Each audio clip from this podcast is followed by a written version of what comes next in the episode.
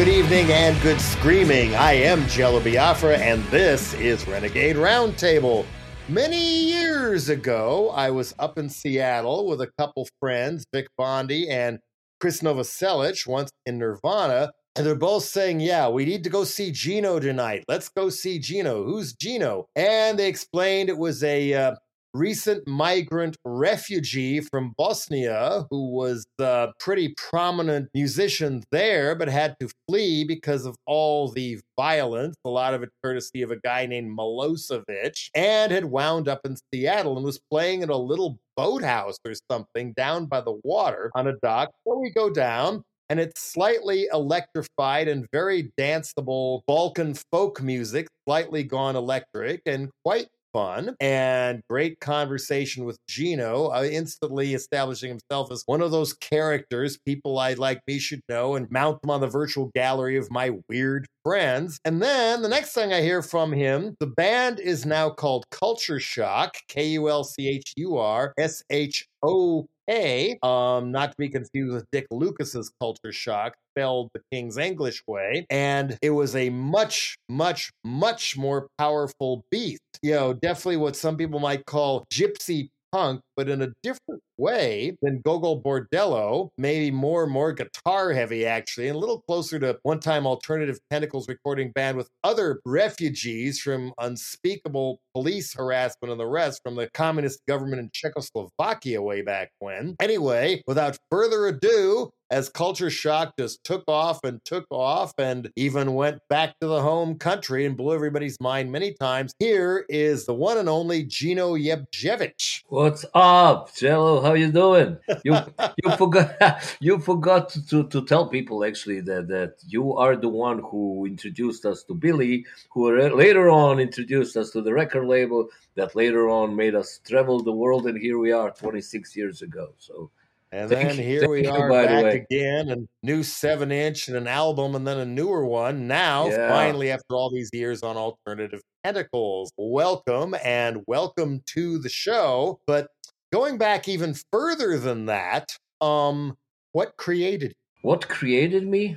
I I don't know. I I usually don't I don't believe in creators. Uh, I mean, I, I, would rather say that I'm stupid and not educated enough to know who really the creator is. I mean, I know my mom.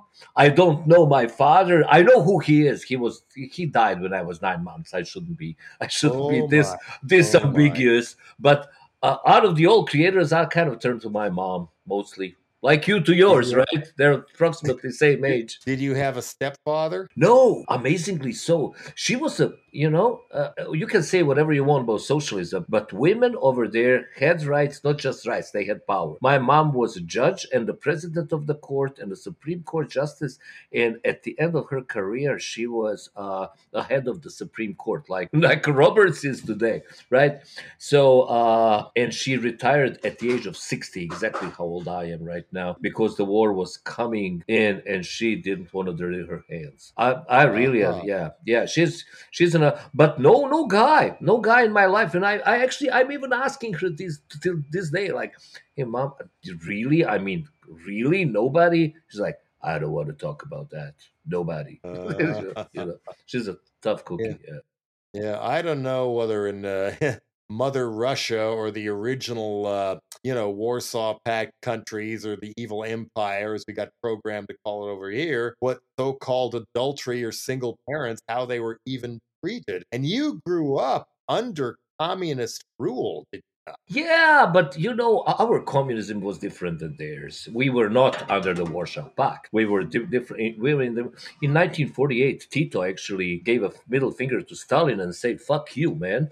I mean, I'm not going to be so. Ba- basically, since then, we were in the middle of East and West. Um, it was very liberal communism, if I may, if I may ask, say that. We were free free to go anywhere we wanted. Nobody wanted because we had pretty much social medicine, social uh, you know, living and everything else you could do private, we did have a maximum wage, which I think would be a great idea today for many, oh, many, yeah, many countries. Yeah, yeah. from the platform of the California Green Party. I know you did. I remember that. Yeah. Yes, maximum Yeah, is yeah. the way to go. Yep, absolutely. Yeah, I was once on that old Bill Maher show. Politically, it was politically incorrect. I believe was the name. Uh huh. Uh huh. And debating a maximum wage was uh, one of the topics of the evening to justify having me on that show. And he just could not contain his shock and disgust that anybody would even advocate for such. Yeah, man. I, I, in a second, I thought that he might be a. I mean, he's a smart guy, definitely, but he might be on our side. But then very soon, I figure out, ah, nah, he's the elite.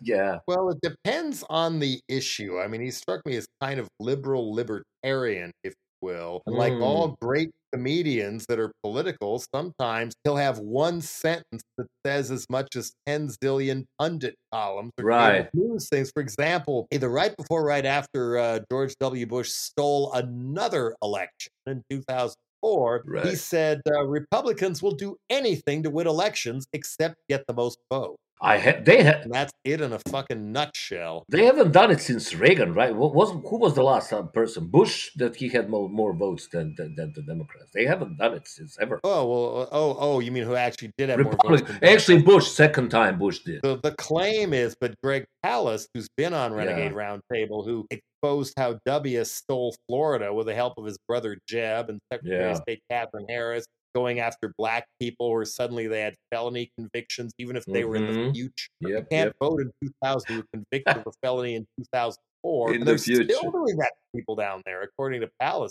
Just Right. it's that thick and wicked and all. And he thought that both Florida and Ohio, which has also been independently corroborated by a muckraker there named Bob Fitrakis, that that 2004 was stolen as well. And um, and of course, we know all about the one Trump and Palast made a movie of his one-time book about W called Best Democracy Money Can Buy, predicting exactly what happened. I, I wouldn't, yeah, I wouldn't be surprised at all because I don't think there's a mathematical probability for them to win popular vote anymore. I mean, I, I don't think there is, right? How how can they win the popular? Well, if they can somehow get the public to embrace Ron DeSantis or worse and think cool like they did with Reagan or uh, Well, I mean, or- we're screwed. If they Schwarzenegger win once again, if they win once again, we're screwed. Oh, everybody, I've I've seen that. I've seen fa- You guys have no idea when it starts, you know, and you have no idea when it's already in. You know, when the fascism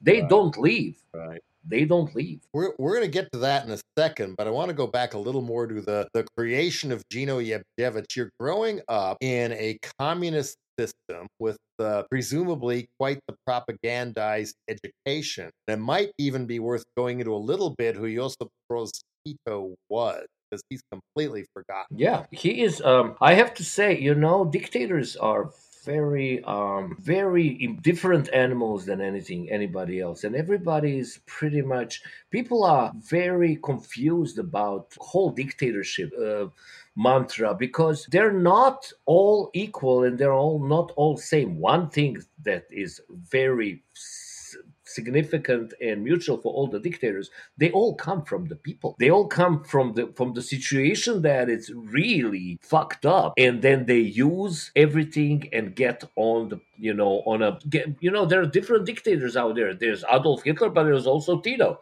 And there's you know there is stalin but it, there's also guy julius caesar. Not all of them did all the worst for their people. I have to say till this day i mean my opinion aside because dictator is a dictator i can't really be you know on a dictator's side but tito is still beloved by the majority of the yugoslavian people worldwide in yugoslavia too. People are still wearing his yeah yes yes i have to tell you. There are you go to sarajevo which is kind of a different country right now. You go to zagreb you go to belgrade and there's going to be a bunch of stores with the t-shirts with with, with you know with his image. And it I- it's I have not been I have not been to Sarajevo, but I Oh, have been to Zagreb and I've been to Belgrade as well as Ljubljana, Mhm. all part of the former Yugoslavia, and I have neither seen anything like this in any stores, nor has a single person I met or talked to ever had a good word to say about really? About tito?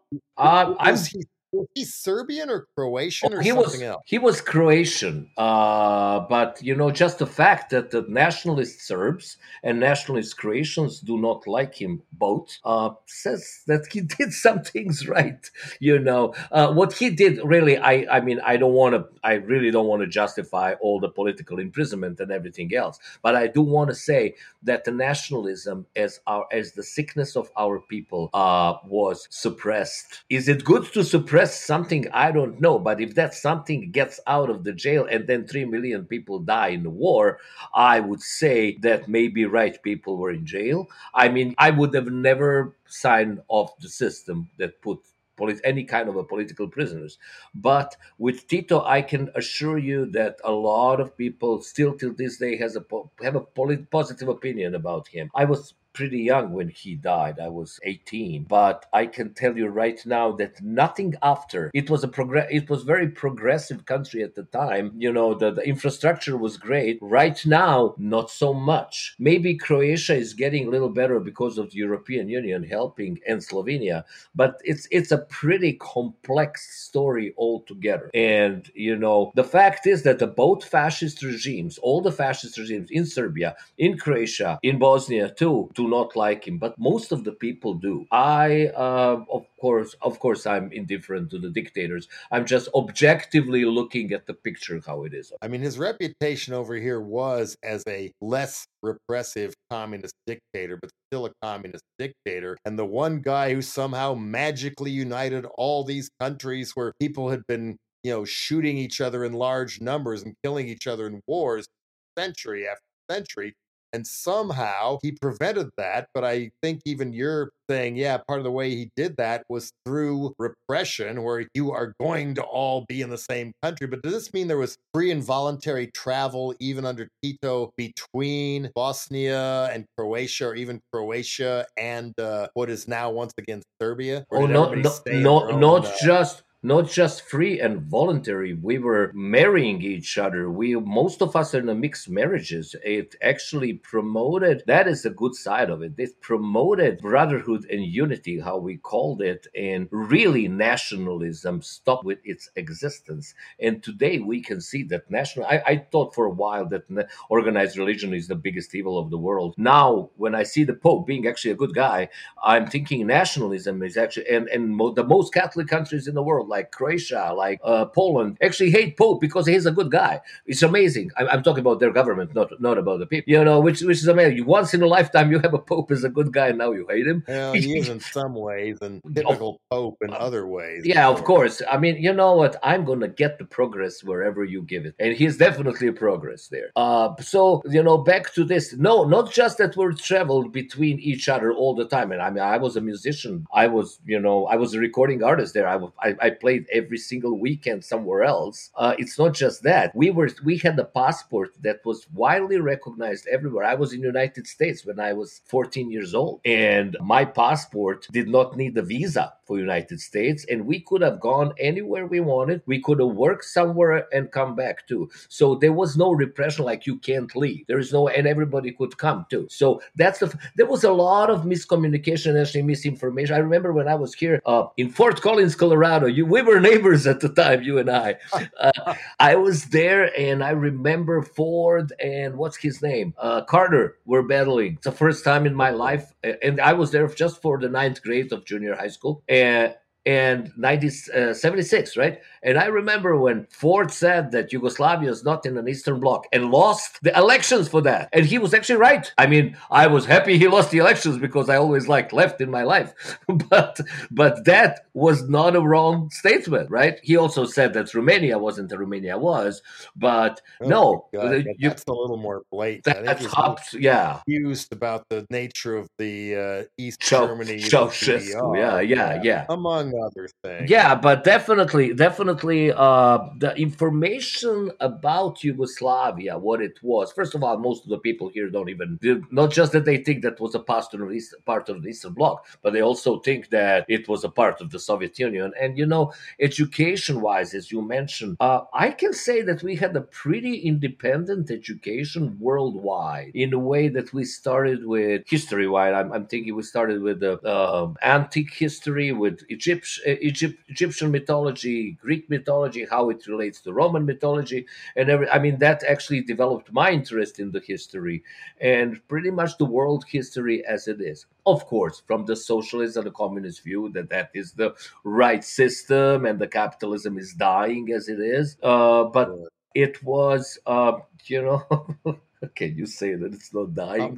That's a whole nother story. But but uh, no, it wasn't the whole the way free society, but it was good while it lasted, and people loved each other, unlike today. Including people who identified Christian or Orthodox, or uh, in the case of Bosnia, there was a significant Muslim population. Still is, yeah, right? yeah. Um, we had in Bosnia before the war, we had forty percent Muslim, thirty-three percent of Orthodox Christians, and about nineteen percent of Catholic Catholics. Uh, the rest of them were, yeah, undeclared. I'm one of these un- undeclared. I never wanted to declare because I'm, right. of course, I'm an atheist, but I also, I also always, under, I always um, viewed and maybe maybe I'm def- I'm not really defending the system before, and definitely not the absolute system, but I defend the idea where you love your neighbor. I defend the idea where you don't shoot at your neighbor. I defend the idea that freedom doesn't mean you take a gun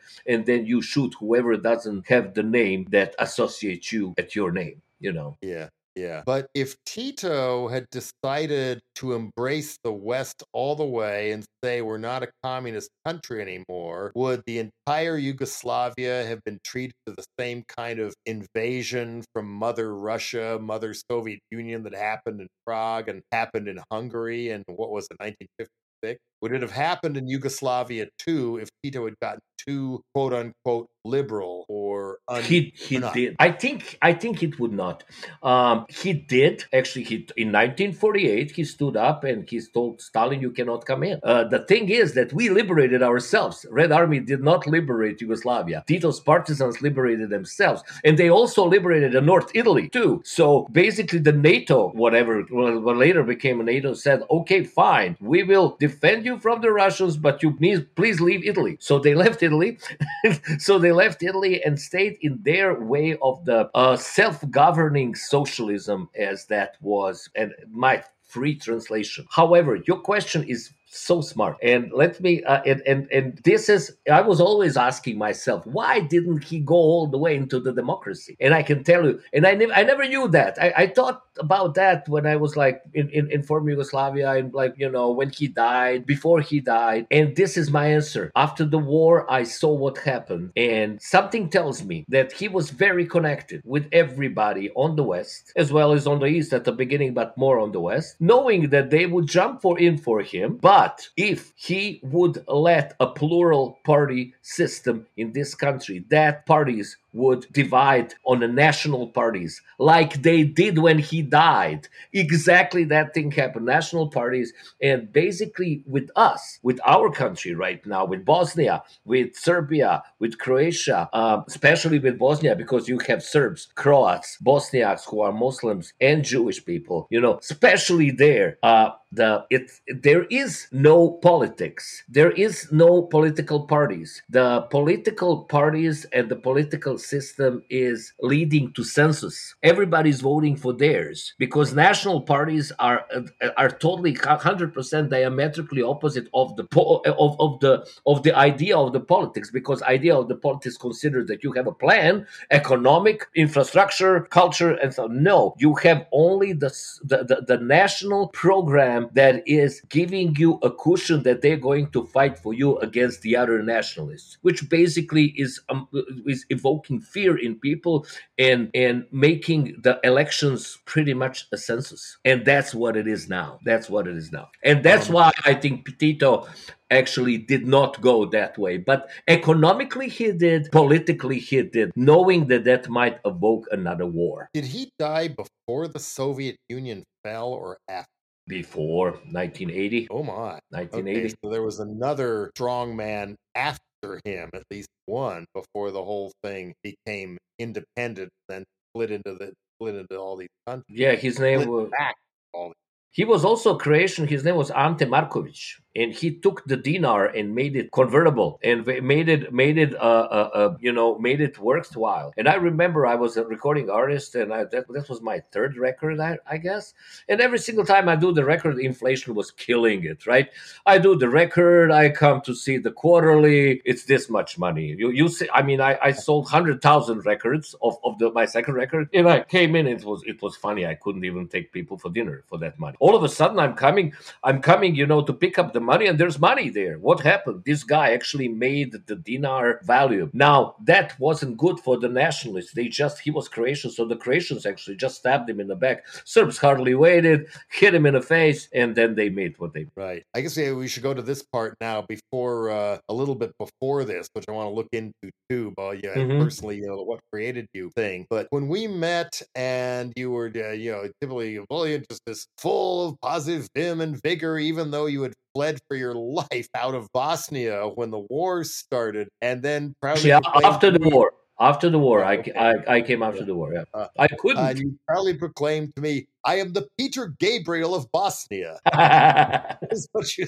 said to me, and I'm assuming this meant Bosnia, but not also Croatia and Serbia or Slovenia or Montenegro, or were you a Yugoslavia-wide pop star? At that point. Yeah, I was I was doing pop music. I was doing pop music, and that Peter Gabriel thing uh, was not about the, about his music. It was about basically I was playing pop music before, and now I decided to do the ethno just because I was missing my own home. and yeah, after the war, I I, I moved over here. I I uh, I I created a musical hair during the war in Sarajevo, and then Phil Alden Robinson, the director of Field of Dreams, and Joan Baez actually actually helped me come over here, and that's how I met a lot of people who wrote another theater play that played in Seattle. Uh, Ruby Marchand of Warner Music International gave me Jack Endino's number. Met Chris Novoselic. Met you. Life went on. exactly, but we got to delve back into life before it went on here because um were you a solo artist or was it a different band? Uh, the name of the band was Gino Banana. And just another day, I acquired a couple of the records. I have them over here with me. If you want to uh, see them, yeah, right here. Wave them at me if you can reach them. I'll be actually I, be able. to I them. think I can. Hold on. Oh no, no. Let's let we'll, we'll do it later. Oh, we'll okay, later. okay. Yeah, that that's fine. But uh, they're right here. Yeah, vi- vinyl junkie librarian kids kid completist me someday wants to get those records. Yeah. But, but will I will I run will I run fleeing from the room like it because it sounds like Elton John, or is it going to have some of the Gino and the Kultur Shock we know today in the music? You will run uh, away from the room because it's going to sound like Elton John. Uh, it's it's going to more sound like well, you know, uh, uh, you know the movie, the film that we were doing. It is about the changes, and it's about what happened in the war. I'm a war propheter. I uh, I'm not Peter Gabriel. I figure out I'm not Peter Gabriel. I'm a war.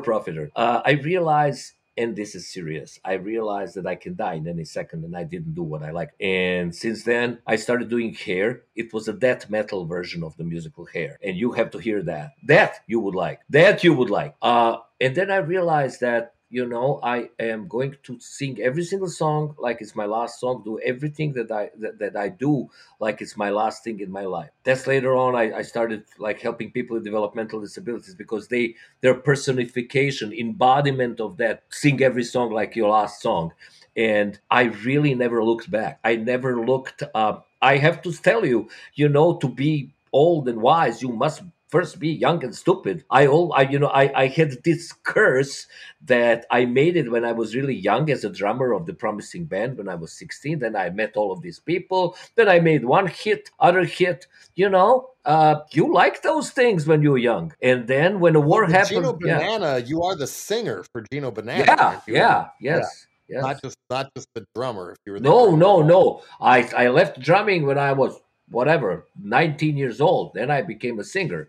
Uh, but I, I, started really early and met a lot of people from the industry really early. And then it made me really early a pop musician. I had to run away from it's not just you know uh, war made me realize that life is too short to waste it on anything that you don't like. And I really did not like that. I, you know, I was 30 years old already at 28. I hated what I was doing, but it was a job, and you know, and and it was a very well paid job. I was selling records like crazy. It's just like uh, it was, you know, not something that you leave, especially if, if you in the 80s in your 20s right but the war Yeah. war came in ex- uh, like you know uh, i'm telling you i'm a war profiter because in that moment i couldn't be what i was so i can become something else so i ran to the ra- end of the world to the end of the west over here to run away from myself Right. You live You in know, Seattle. to run to run to run away from myself and to do what I like. I was ready. I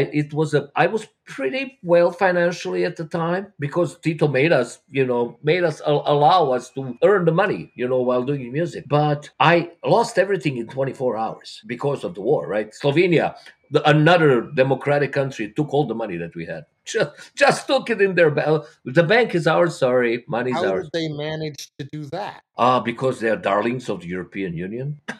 I don't, know what to tell you. I never got my money. I mean, you know, some you know, they said that they returned it. I never got. it. Fuck the money. Doesn't matter. I have never been so liberated in my entire life. I remember I thought I'm gonna die. Like, oh shit, I don't have anything. And then in the morning, I woke up and thinking, I'm alive. My mom's alive. Girlfriend at the time was alive. My dog is alive. What the fuck do you want, man? People dead around you, you know? And it it it gave gave whole shit another light to my life. Absolutely. Since then, I was never the same. Absolutely. I'm just pissed off that I didn't spend it all.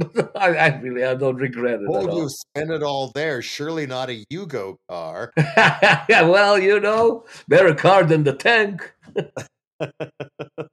Yeah, I, I also heard that the ones there were much better than the ones for America, or vice versa. I can't remember. I mean, there's a book about them over here called "The Worst Car Ever Made." You know, okay, you got you got to be, uh, you got you got to have the most like th- this extremes, like the worst car ever made, the worst worst movie ever seen. I've never knew what's my worst movie. I know the movies that I like, right? But did you ever think about the worst movie? I I want until I went on the plane. On the plane, you can see the worst movies ever. Yeah. On the plane, I was watching Rupert Everett and Madonna.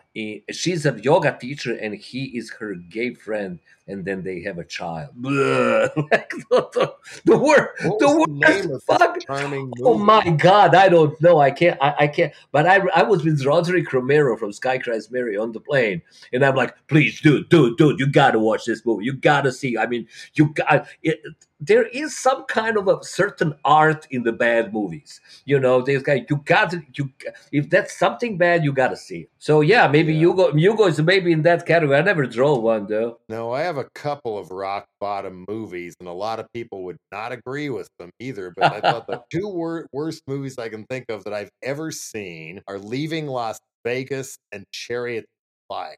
I've never seen any of those. Well, Leaving Las Vegas, I've heard. yeah.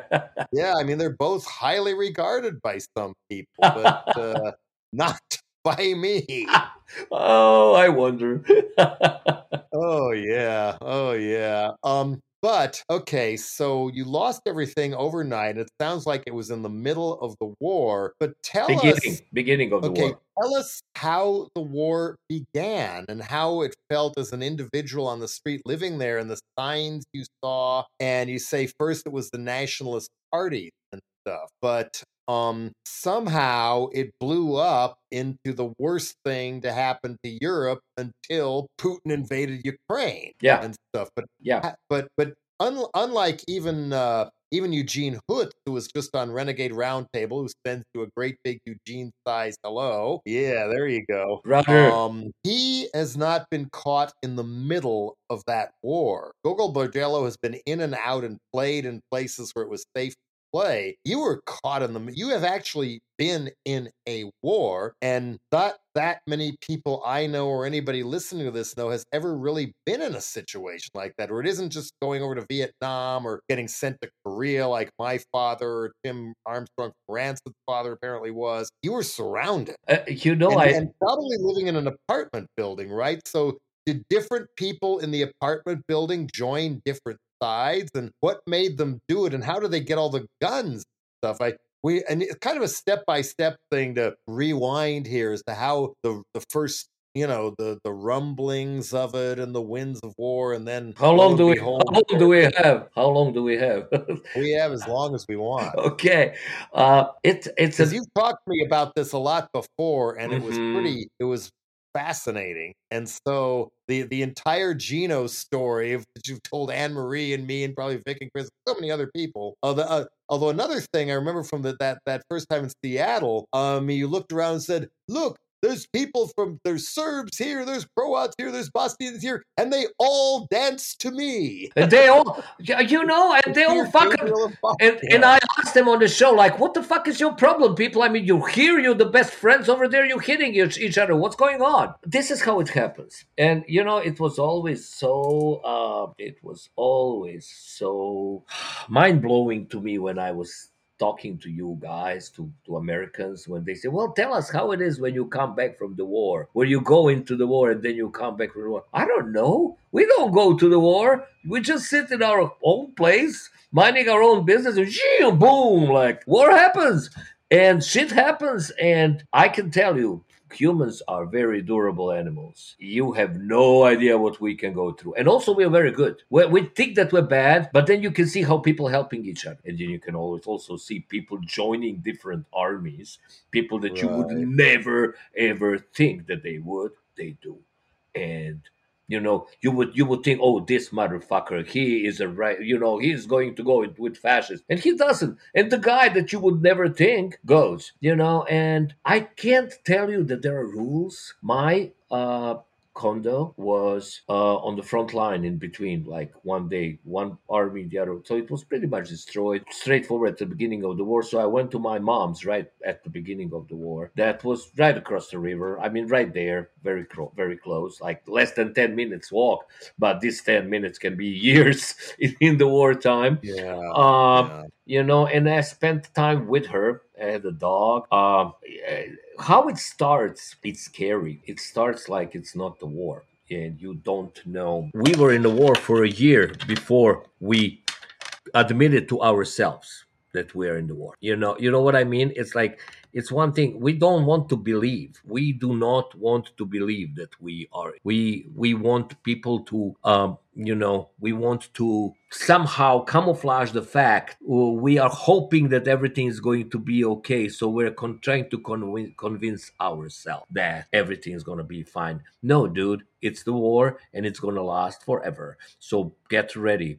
Um, being without electricity and running water is hard. Being without uh, you know the media is hard but it's not as hard as knowing that you cannot leave. At the beginning, I didn't want to leave. I didn't want to go. At the end, after, after that, you can't, even if you want to. But you. Uh, uh, you have no idea that feeling when you when you realize you are really stuck over here and you're just a number in the negotiations. So it's mind blowing how much we can survive and how much we can tolerate and how much we can consider normal. There were signs now when I think about it, there were signs everywhere. They were doing the, you know, people were doing paramilitary exercises in their backyards with the flags. Every uh, what I can tell you right now is when you see the flag, run. Any flag, just run. Oh, you know, and that's the, you know, any nationalism, any flag, just run because the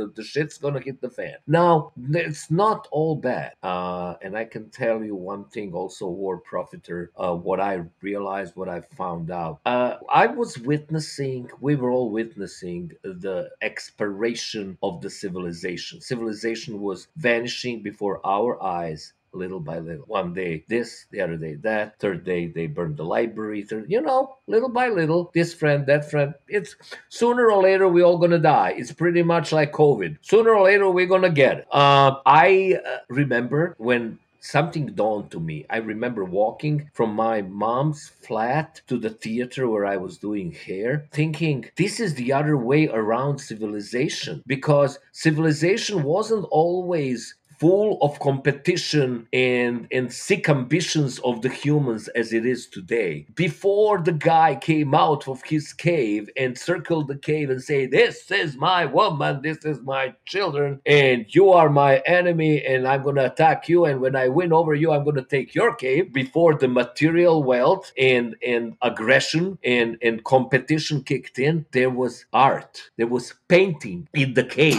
You know, he was first painting, and then he figured out, let me fuck up the world, the, the human. When it's up, I'm I'm watching the war. In the middle of the war dawns to me, I am witnessing the expiration of the civilization. And it's gonna go the other way around. Because every single show, every we had shows during the day because there was no electricity. Every single exhibit, every single painter, every single poet, every single musicians were kicking ass. It's amazing.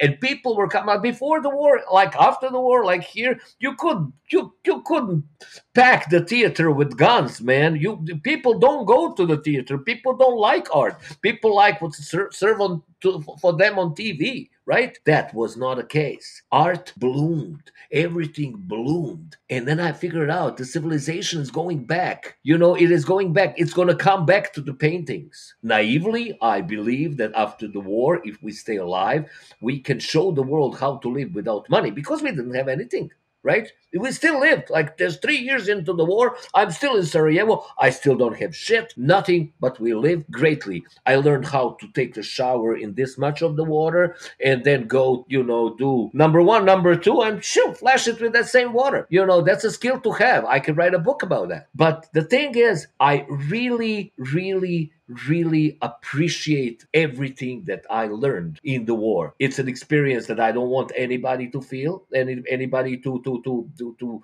to ever experience after. I mean, that's not some. But I naively also believe that we're going to save the world, showing them that material doesn't matter and that material world as it is is going to disappear because there is a proof sarajevo is the proof that we can do it without it can you imagine how stupid how, i felt how, after it you know i felt very stupid after you, it how did you get your food in this situation if you couldn't even go out and get larger amounts of water. How did you get the little small amounts of water. The there was uh there were open uh, water hoses in the certain parts of town town where there were lines and lines and lines in the water. My friend got my friend died she died by waiting you know and they were like you know the, the idiots were throwing she- shelling the lines where people were standing in line for the water. Uh, they were water would come once in a week and then you would kind of then you would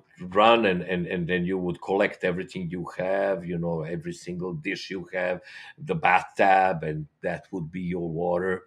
You would boil your water you would burn shoes you would burn tires. They still do because they're poor and you know that's how it is. That's a that's a third world second world you know the quality of air. When they start talking to me about quality of air like let's first feed people and then we'll think about that. Um it, it, it, it's hard. When you come from from those kind of that that kind of life it is hard for you to to to somehow go back into the civilization and and, and not compare every single activity with the one with, with the with the adequate equivalent of what's going on in the war. However once again i remember three week three three months we didn't have anything.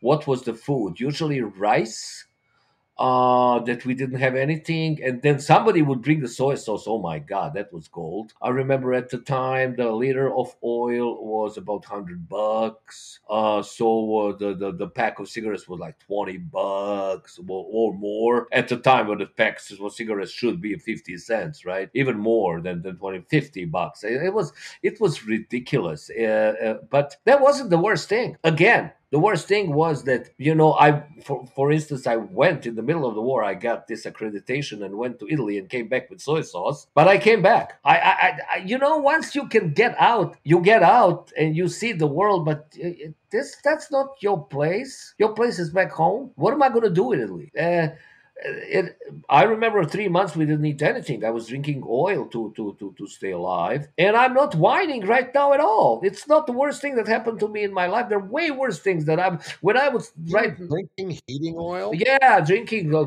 cooking oil. Yeah, that was the only thing that went up. Yeah, to stay alive, you know. And what can you do? Now, that's the reason I can't have french fries. I, I, but yeah, it's there's a lot of PTSDs. Like Fourth of July, I never, I'm never here. Like, gee, like, like my me and my dog, we're kind of the same.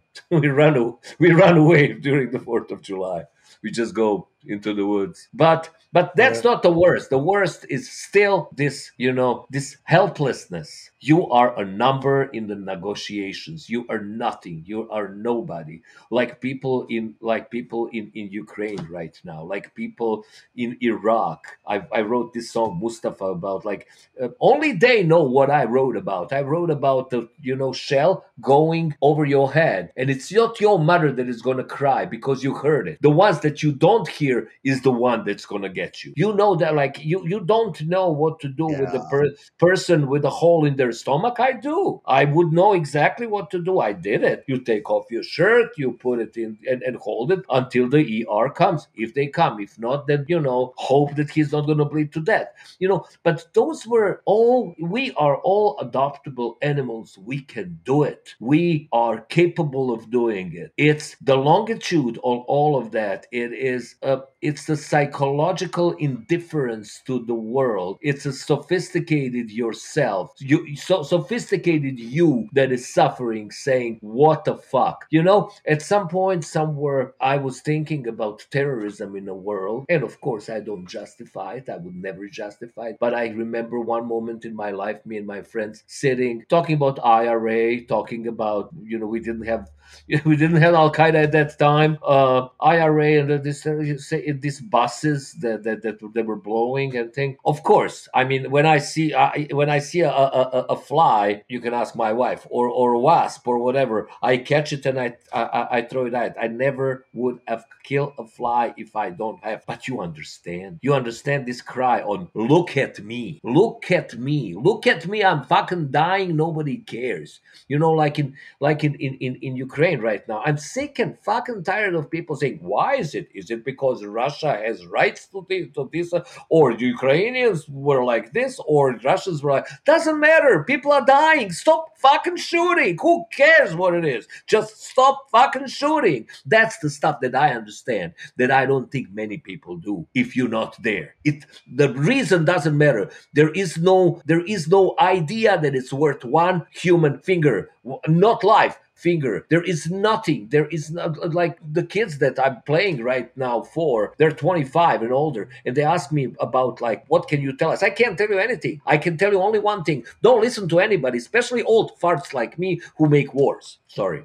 I'm mad. You recently said to me or somebody else that um, you know, yes, there's war crimes, maybe even Ukrainian war crimes in addition to the Russian ones, but isn't war itself the ultimate war crime? Yes, yes, yes, it was. Uh, the war itself is, is, the war crime. You know, terror is a war of. Uh, war is a terror of the rich man towards the poor man, and terror is a war of a poor man towards the rich man. That's how it is. So it, so it appears, depending on who's controlling the terror, too. Who's controlling I mean, seeing, the weapons we're too? Seeing, we're seeing we're seeing attempts of that right now in Brazil because uh, Bolsonaro still hasn't conceded, and there's been hints he wants the army to help him with the January 6th. Mm-hmm. Buddha nostalgist and whatnot, but they haven't done it so far. But that doesn't mean there aren't people starting all these fires, burning buses, truck blockades to try to get it started. And it was truck blockades in part that eventually brought down Salvador Allende. But who was behind the truck blockade? You know, in, in, the case of Chile, a major force in that coup, if not the major force, was Richard Nixon, Henry Kissinger, yes. CIA yes. on behalf of people like ITT who didn't want their copper mines nationalized among others. It's not always the poor committing the terror if it's agents from somebody on the other side. That's what they, mercenary. They don't call it terror then. you know, they don't call it terror. Of course, I mean, I, terror and the war is, are, are the same things. I, in, in my opinion, that's the same thing. Uh, however, if you remember the legally elected Iranian leftist socialist president wanted to nationalize a couple of the oil, you know, oil findings over there. And then It, eh, it yeah. was IBP. It was Iranian British Petroleum, right? And now it's BP. And if there wasn't, and then United States came in, took the guy down, put Shah Reza Pahlavi. Then you had the Khomeini Islamic Revolution, and now you have Al Qaeda and ISIS. None of that would happen if you guys, if United States wasn't fearful of socialism. Like the guy was just elected. That was it. You know, the next elections was, uh, it, uh, you know, none of that would happen. Nobody knows that. People don't know that. We're, we're talking about the coup in 1954 that overthrew the democratically elected either president or prime minister Mohammad. Mossadegh mm-hmm. yeah. in uh, Iran. Iran. And in called the Shah, who Reza, Reza Pahlavi, right? Real mo- monarch who was a much more, you know, even physically much larger than uh, than uh, the Shah we put in, who always you know, had the mm-hmm. inferiority complex.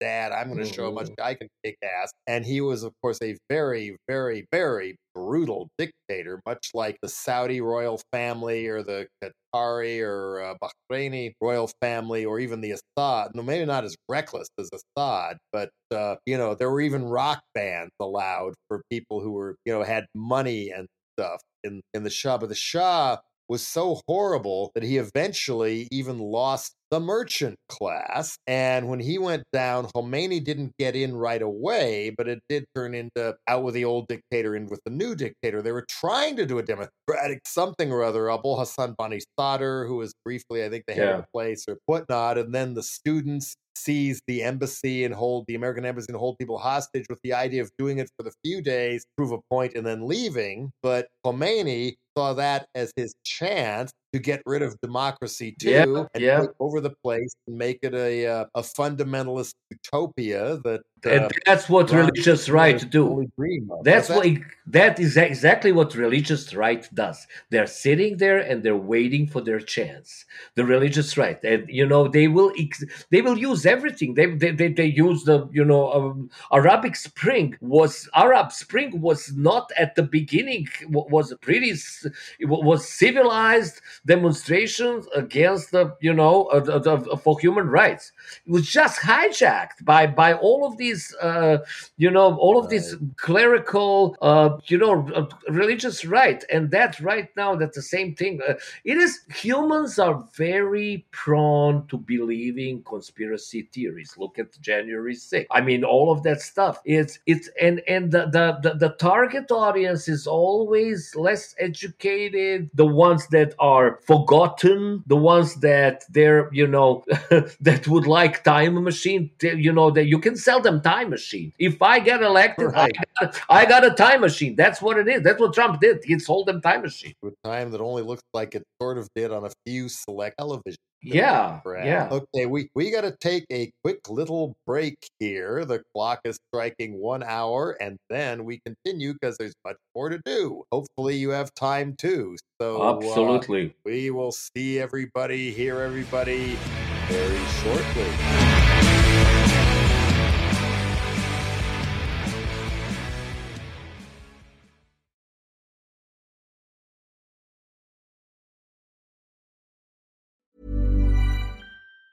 Hi, I'm Daniel, founder of Pretty Litter. Did you know cats tend to hide symptoms of sickness and pain? I learned this the hard way after losing my cat, Gingy. So I created Pretty Litter, a health monitoring litter that helps detect early signs of illness by changing colors, saving you money and potentially your cat's life. Pretty Litter is veterinarian developed, and it's the easiest way to keep tabs on your fur baby's health right at home. Go to prettylitter.com and use code ACAST for 20% off your first order and a free cat toy. Terms and conditions apply. See site for details.